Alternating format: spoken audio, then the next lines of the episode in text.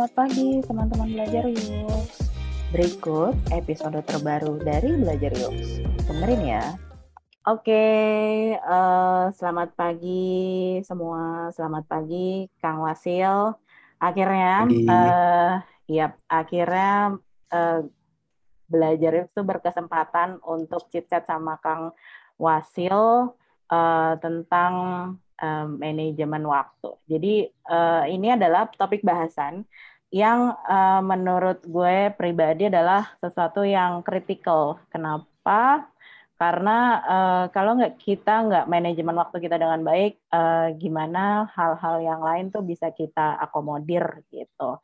Nah, uh, kenapa Kang Wasil? Karena uh, ada beberapa yang menurut gue uh, wow karena uh, dia punya aktivitas di uh, terkait bidang desain atau UX juga yang salah satunya tuh udah uh, nerbitin sebuah mini book tentang UX gitu.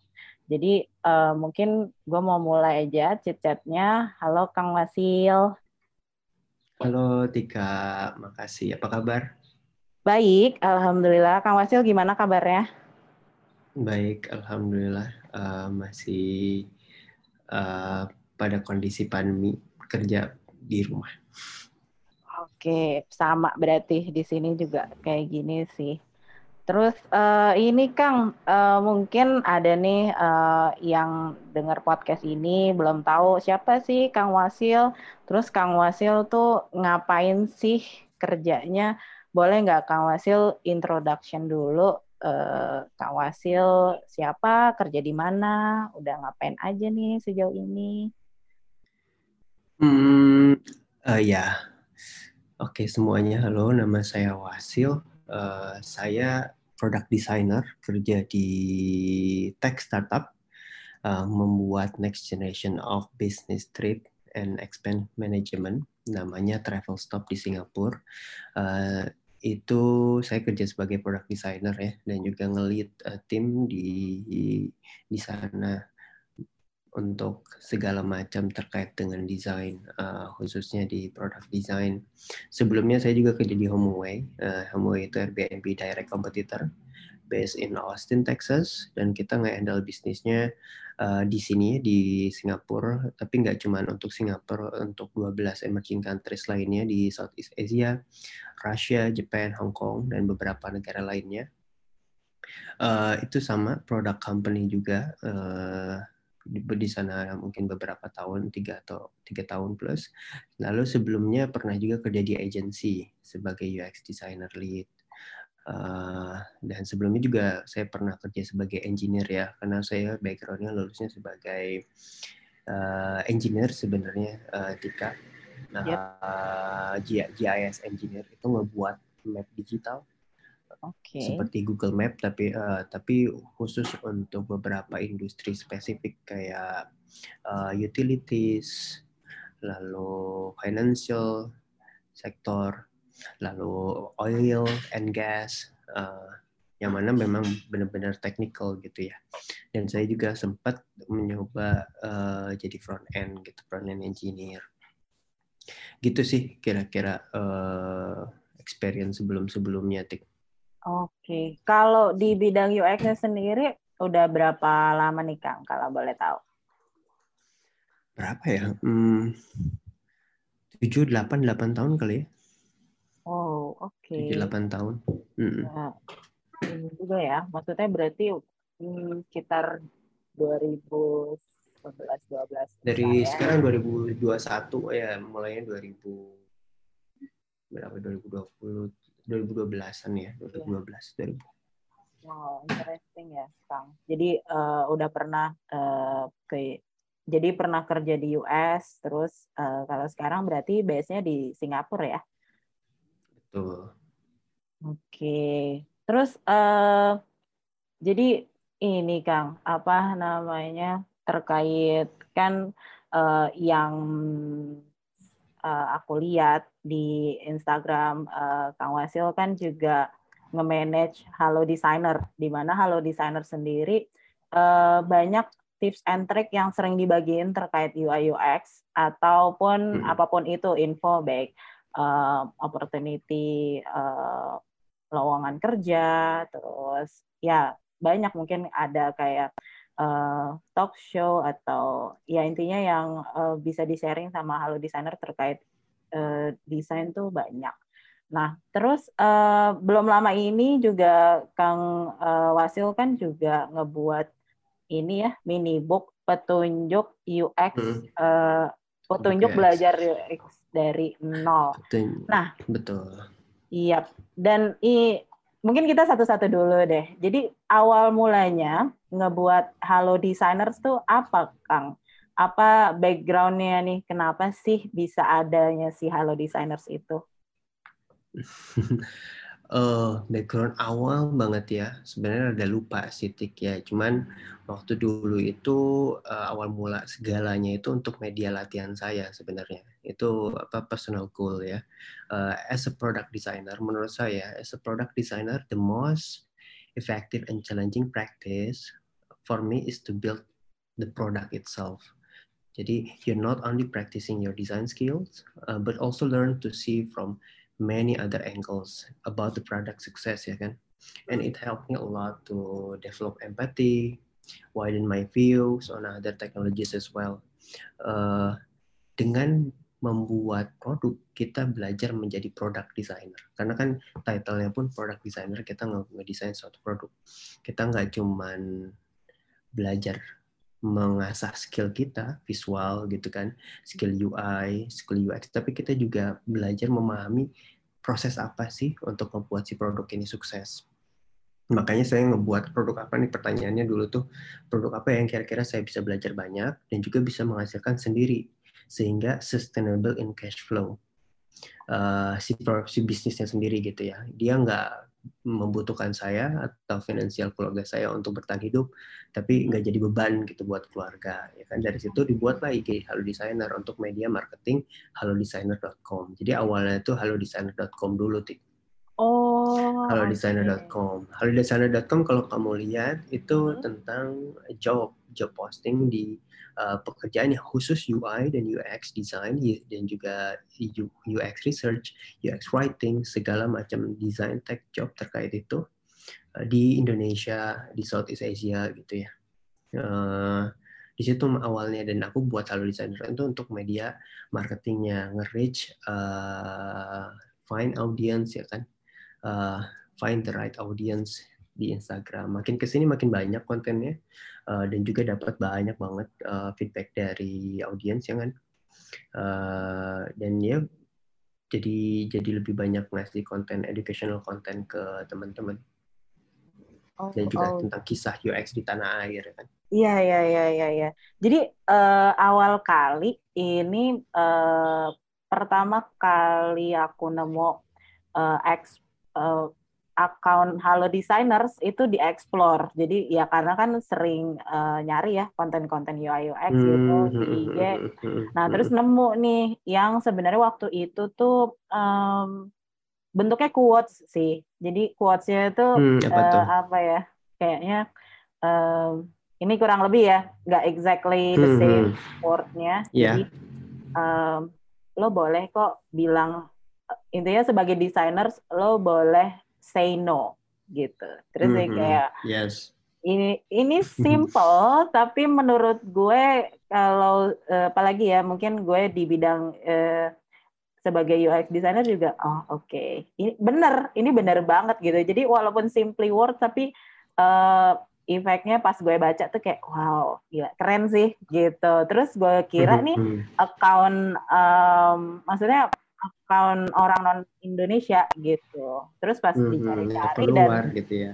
Iya, jadi uh, gue kan mm-hmm. sem uh, sempat ini ya apa namanya uh, aku DM gitu, halo desainer kayak thank you nih, keren banget uh, quotes-nya gitu. Terus uh, kayak sempat ngobrol bahasa Inggris ini mungkin di awal-awal uh, terus dari mana nih ditanya uh, dari Indonesia. Oh oke, okay. jadi ngomong bahasa Indonesia. Oh ternyata sama-sama orang Indonesia. Dikirain orang luar gitu.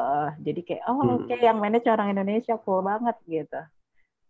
Iya, itu juga dari sana ya, maksudnya dari feedback-feedback orang uh, tentang si akunnya yang awal-awal. Memang itu berat ya, banyak teman-teman juga, aku yakin mungkin tiga juga ngalamin uh, untuk nge-grow audience dari zero to 1000 is the hardest part. Ya kan, uh, gimana caranya mereka bisa mendapat melihat konten yang benar-benar apa namanya uh, relevan gitu kan. Nah, dari makin ke sana juga saya dapat banyak feedback yang mana buku petunjuk UX juga idenya dari teman-teman desainer lainnya. Yang saya tangkap banyak banget sih uh, nanya gitu ya dan juga gundah gitu ya kegundahan dari teman-teman pemula yang ingin belajar tentang UX dan UI tapi nggak tahu harus mulai dari mana. Uh, kalau ngelihat dari apa namanya uh, dari saya dulu saya nanya ke diri sendiri kan dulu saya mulai dari mana ya 10 tahun yang lalu belajar itu? Karena uh, dulu tuh nggak ada sumber. Tapi sekarang malah kebanyakan sumber bener nggak?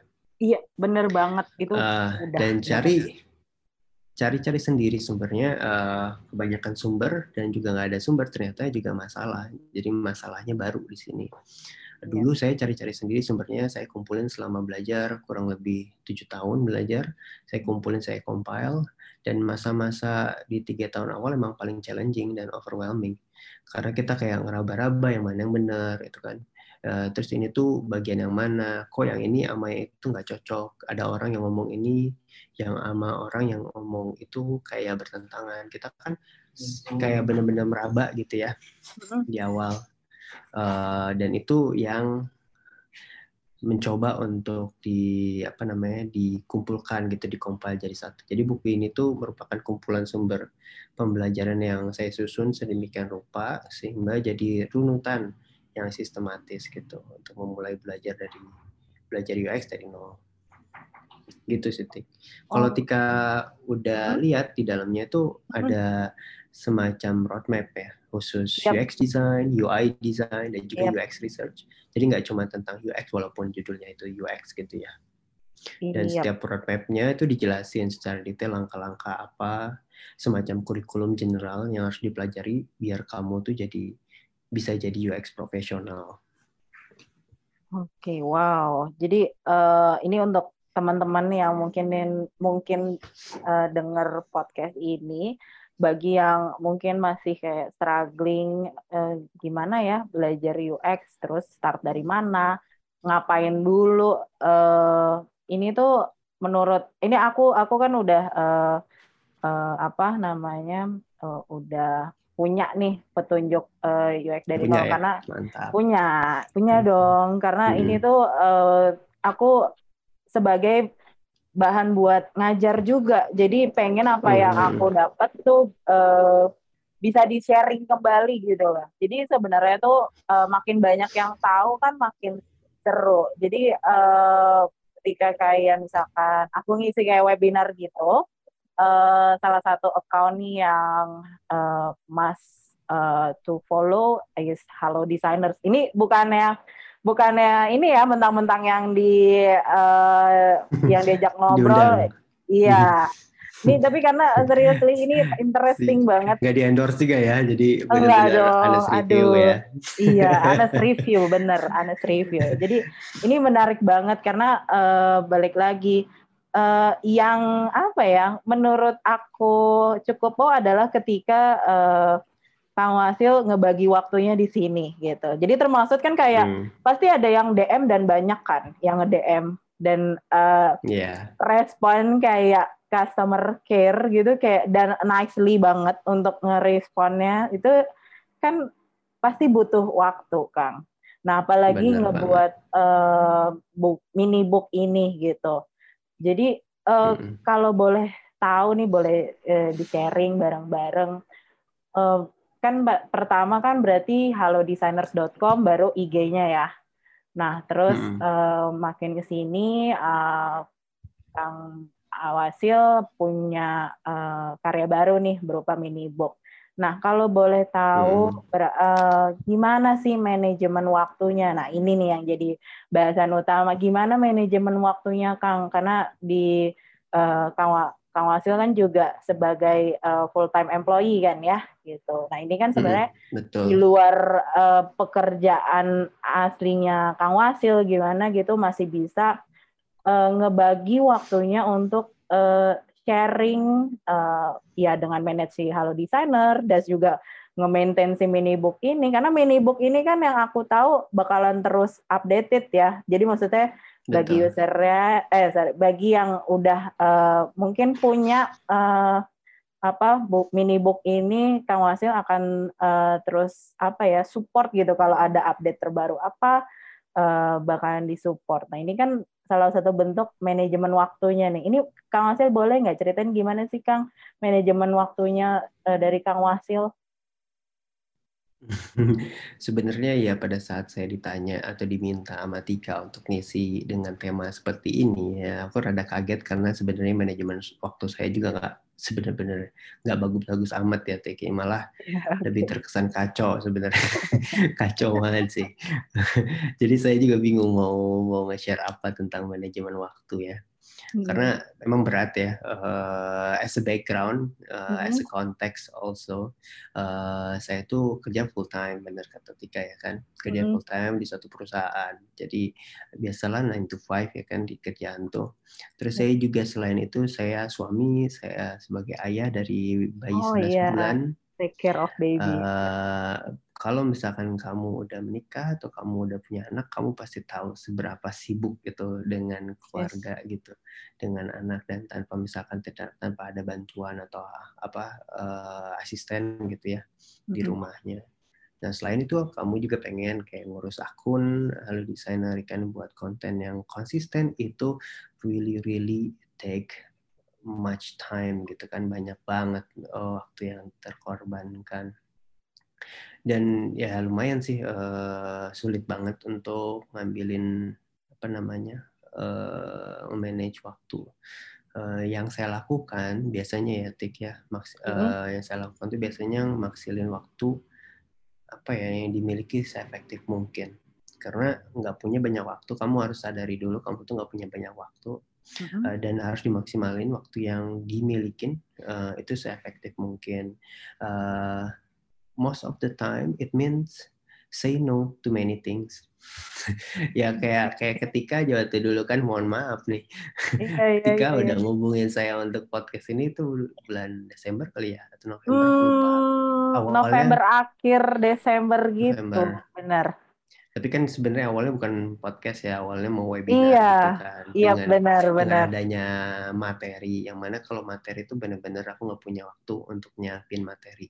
Uh, materi baru itu juga alasannya kang saya kenapa nggak buat webinar lagi atau yep. nggak buat uh, tutorial apa deep dive lagi gitu yang buat teman-teman itu banyak banget yang pengen gitu oh. yang udah request mas webinar atau nggak mas wow. lagi ya maksudnya okay. ya mau pengen tapi kan uh-huh. belum punya waktu jadi say no to many things uh, okay. uh, itu uh, salah satunya dan yang kedua sih untuk me, apa ya me, melakukan peran saya dengan baik gitu kan peran saya kan banyak tadi sebagai mm-hmm. uh, employee gitu kan sebagai husband a dad kan uh, jadi punya komitmen perjanjian juga bareng istri, waktu yang dimiliki dan juga pembagian waktu ngurus anak, benar nggak? Yap, ya, benar. Kan? Oke, misalkan saya setiap pagi bangun tidur sampai jam 9 saya yang megang. Terus setiap sore dari jam 5 sampai malam saya juga yang megang. Uh, lalu uh, setelah malam udah nggak megang apa-apa lagi harus dihabiskan bersama weekend gitu kan weekend bisa mungkin gak nyentuh kerjaan baik kantor maupun side project karena full ngurus anak gitu kan. Dan menurut aku istri pun juga butuh waktu kan untuk membangun dirinya. Jadi kita juga harus make time gitu for, for her for them gitu kan. Uh, untuk apa membangin gitu. Oh, nggak cuma ngurusin anak kan kan stressful ya. Uh, yep, benar. Uh, untuk for so many people for so many people. Jadi uh, dalam poin yang pertama itu aku bilang yang maksa saya untuk punya strategi dan prioritas. Jadi karena waktunya itu minimal, itu memaksa saya untuk punya strategi. dan juga prioritas.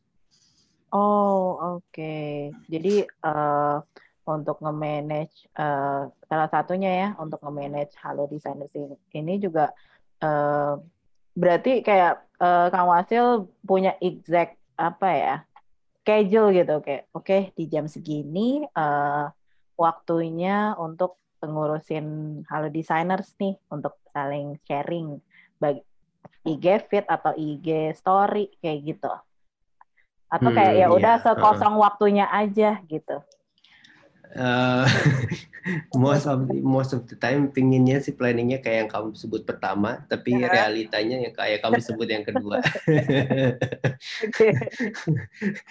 ya kan kalau planning biasanya uh. planning and reality is so much different ya kan yep, beda yep, gitu yep. ya gimana secara kita fleksibel karena aku juga punya strategi dan prioritas gitu kan aku harus jelas aja prioritas pertama tuh apa sebenarnya kan oh, oh. Uh, ada orang yang bilang kalau misalkan manajemen waktu tuh bikin empat kuadran lah yang mana yang penting yeah. yang mana yang urgent benar. yang mana yang tidak penting yang mana yang tidak urgent ya enggak kalau yep, yang benar, penting dan itu. urgent harus kerjain dulu di awal hmm. paling banget kerjain kalau yang penting nggak urgent uh, mungkin kamu bisa serahkan untuk orang lain delegasi namanya delegate kalau yang tidak penting tidak urgent jangan kerjakan.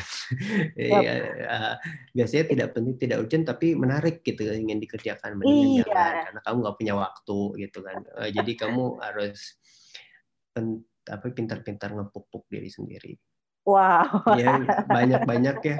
Uh, salah satu tools juga membantu sih menurut aku sih kayak saya buat saya kalau saya sih buat kayak kanban board hmm. banyak toolsnya kalau saya pakai di Notion uh, setiap kanban board tuh kan lumayan ya uh, uh, bisa bisa kayak kanban board tuh setiap kolomnya tuh apa ngejelasin tentang what to do mm-hmm. itu what's coming next terus lagi to do lagi what I'm doing itu apa yang mau dikerjain yang lagi dikerjain dan juga yang telah dikerjain dan gitu kan itu kan board ada dan saya uh, as a side note Halo Designer hmm. aja udah ada at least empat produk sendiri terpisah empat produk yang beda pertama kan si konten kalendernya IG kalau misalnya mm -hmm. kamu buat konten creator harus ada tuh konten kalender ya kan itu satu yep. kanban board sendiri terus oh, web okay. halo desainernya sendiri kan harus di maintain harus yeah. di maintain harus di produce web punya satu kanban board sendiri terus job Halo Design Job sekarang ada tuh untuk nge-share si job itu ke Instagram itu perlu maintain kalender sendiri. Dan buku buku petunjuk UX pun di maintain harus ada roadmapnya itu punya sendiri. UX calendar resources ya lumayan lah at least ada empat produk sendiri Kanban itu menurut aku ngebantu. Tapi kalau teman-teman memulai sih nggak perlu seribet itu ya. At least buat satu dulu aja kan board. See uh, if that works for you or not ya kan? Kalau misalkan oh ini gue ngerasa ini ngebantu nih dan juga lebih tertata gitu kan schedule gue dan juga hidup gue. Dari situ ya udah dari situ coba di refine di iterate habis gitu di kalau misalkan butuhkan board lain buat diri misalkan for life for hobby for something else ya di, bisa dibuat Oke, okay. uh, eh, ini banget Kang. Maksudnya menurut gue ini yang uh, mungkin bagi yang uh, dengerin podcast ini bisa belajar banyak hal karena uh, seperti yang tadi Kang Wasil ceritain kan banyak nih yang mesti di manage di mana setiap uh, projectnya punya kanban masing-masing dan setiap satu project tuh uh, effortnya lumayan besar. Ini menurut gue ya. Terus uh, apa namanya? Kalau ini ini uh, sharing aja. Jadi kalau uh, misalkan aku sendiri kalau udah ngerasa oke okay, lotnya udah banyak nih gitu. Nah tapi kadang kan kita uh, apa ya uh, terlalu mengandalkan otak kita gitu kayak oke okay, uh, kayaknya nggak perlu dicatat atau apa gitu uh, intinya nggak perlu dicatat itu kayaknya udah deh kayaknya kerjaan kayaknya uh, pasti tuntas semua gitu. Nah biasanya yang uh, ngebuat apa ya mungkin anxiety kalau dari aku sendiri ketika kayak banyak nih load kerjaannya jadi untuk nge ngurangin dari anxiety itu sendiri, aku akan write it down. Jadi aku tuh orangnya yang lebih suka apa ya? Digital juga, tapi dari sisi kayak uh, nulis gitu. Jadi nulis uh, mungkin ada notes gitu. Terus aku taruh di tembok uh, apa ya? Tembok.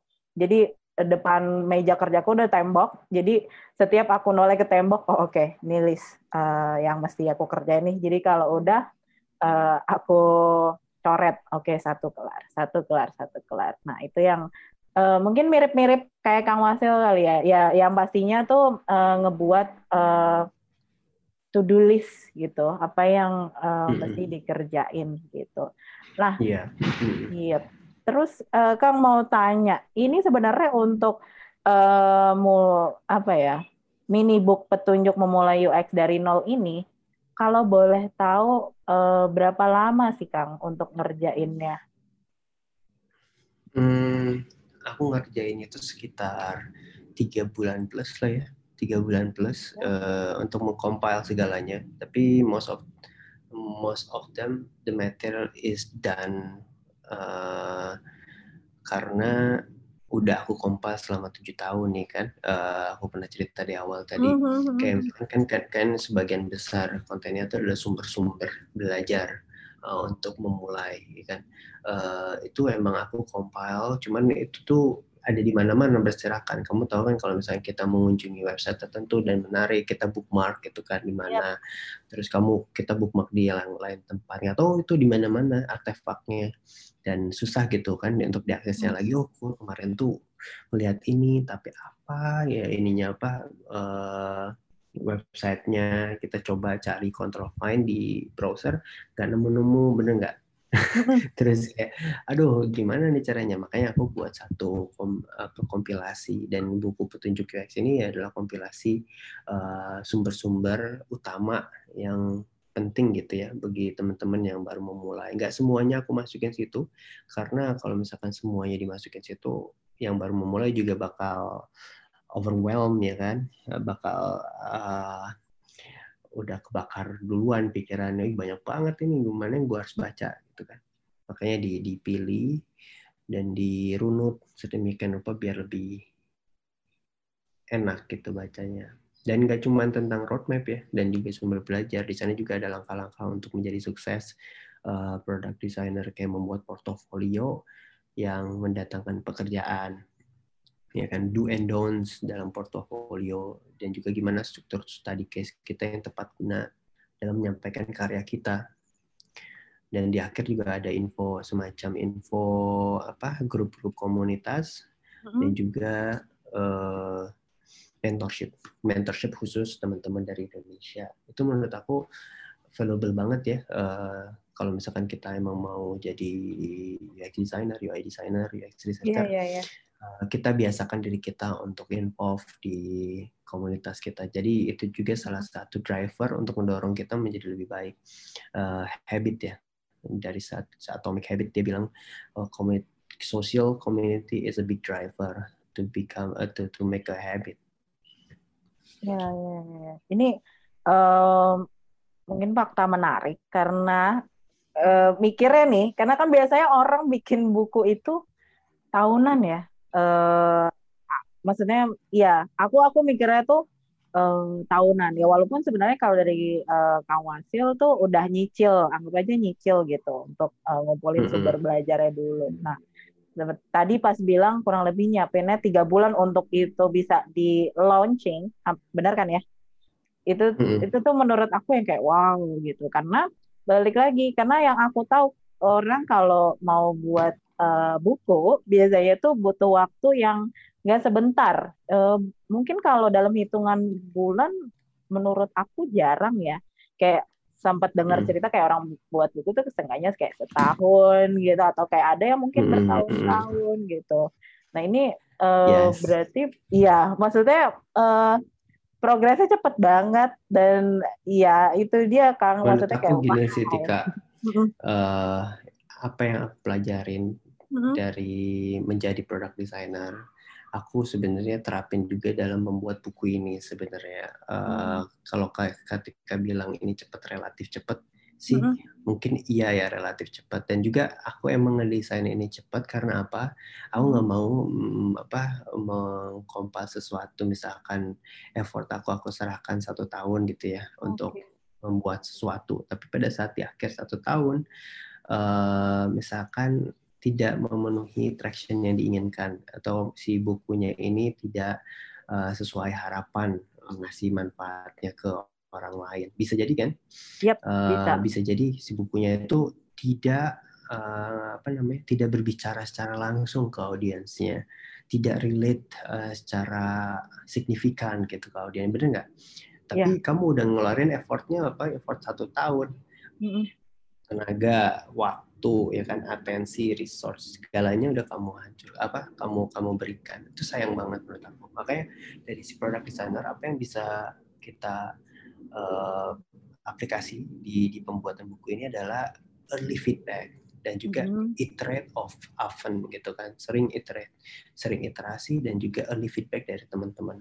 Nah dia pada saat aku awal yang bu, buat buku uh, aku nanya ke beberapa teman nih nggak perlu semua orang aku tanya tentang buku ini mau atau enggak karena kalau pertanyaan mau enggak pasti orangnya mau. Tapi kalau dibilang disuruh baca atau enggak ya mungkin baca atau enggak apalagi disuruh beli atau enggak mungkin mikir lagi bener nggak? Makanya itu harus adanya uh, feedback di awal ketika aku udah buat buku apa udah buat misalkan 30% dari si bukunya dimintain feedback apakah ini sebenarnya yang diinginin sama orang-orang? Bener ini, ini ngebantu nggak menurutmu kayak apa? Nah dari feedback feedback itu udah 30 50 70 80 90 gitu kan. Oh aku melihat adanya uh, konten yang kira-kira materi yang kira-kira sebenarnya dibutuhkan banget di oleh teman-teman yang baru memulai di komunitas ini. Dan itu pun aku dapat dari banyak dari feedback itu ya. Feedbacknya aku minta dari para tokoh-tokoh UX yang udah ada di Indonesia, dari UX ID, dari teman-teman pengajar, uh, di Purwadika ada, di UX ID Bandung ada, gitu kan di teman-teman volunteer hall designer yang kerja di berbagai macam uh, perusahaan, banking, uh, unicorn dan sebagainya ada juga. Dan, dan jadi ya gitulah uh, dapat banyak feedback dari mereka di iterasi dan dan setelah bukunya launching ada satu part yang lebih besar gimana caranya distribusi bukunya it's a different thing uh, dan itu perlu dipikirin juga ya sebagai uh, solo writer, solo publisher dan juga uh, solo marketer gitu kan. Gimana caranya ngebuat si produk ini juga successfully publish and purchase kita sama orang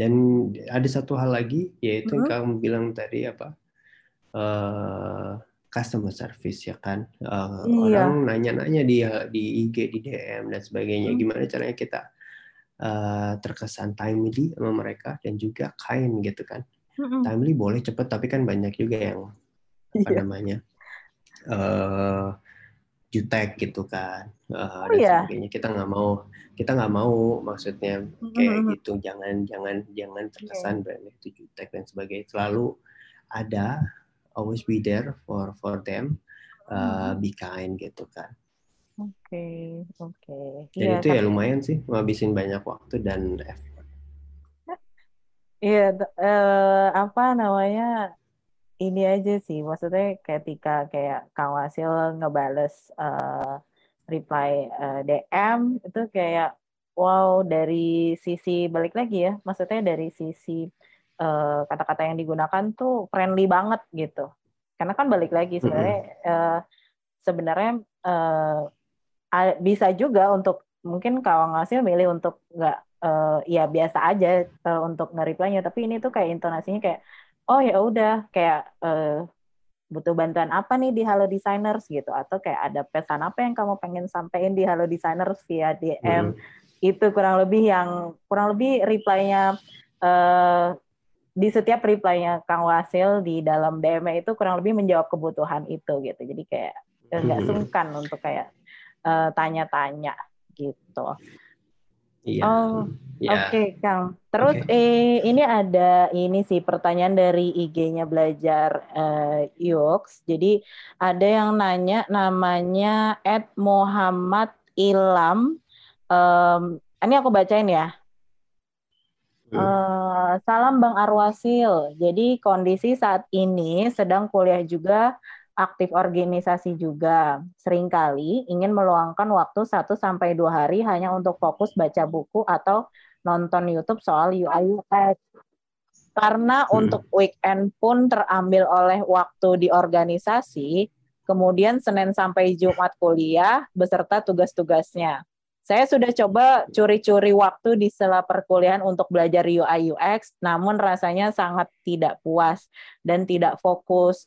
Mohon masukannya, Kang. Terima kasih. Nah, kira-kira gimana tuh, Kang, bagi yang nanya kayak gitu? Dia ngerasa nggak dia udah coba belajar cuma kayak kok nggak puas gitu sama nggak fokus belajar hmm. UX menurut aku aku salut sih sama apa namanya uh, uh, ke keinginannya ya uh, keinginannya untuk belajar di sela-sela apa mungkin prioritas utama atau tanggung jawab pertama utama dia itu kuliah kan kuliah itu sebenarnya utama uh, dan juga emang harus diselesaikan ya. Walaupun kamu merasa itu kuliahnya salah jurusan gitu.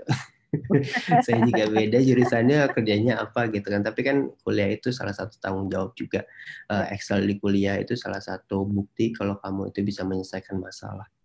Uh, kalau menurut aku dilihat dari dia apa ya aku bingung ngasih tips atau enggak. Tapi uh, cobain belajar uh, belajarnya bukan belajar textbook kalau kayak gitu cobain belajar dengan hands on practice uh, kamu coba ambil suatu website, kamu cari suatu website yang menurut kamu bisa dibenahi gitu. Misalkan uh, kamu mau benahi ini, mau redesign apa ya, aku bisa redesign si website ini uh, dengan caraku, yang mana aku akan meng-highlight informasi-informasi uh, yang lebih penting, yang mana nggak nggak yang website sekarang tuh nggak jelas banget gitu di sisi itu bisa jadi kayak gitu. Jadi kamu nyobain untuk redesign website sesuatu uh, secara hands on. Hands on itu beneran praktek langsung.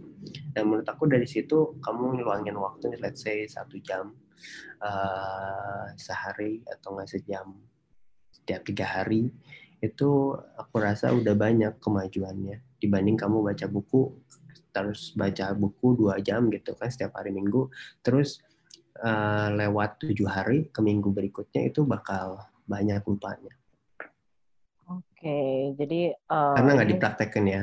Iya, iya, iya, ya. Emang uh, the best practice-nya itu ya kamu harus uh, terjun langsung. Mungkin ya, mungkin itu yang mungkin ya ini kan tepat buat Muhammad Ilham nih. Jadi gimana biar uh, apa?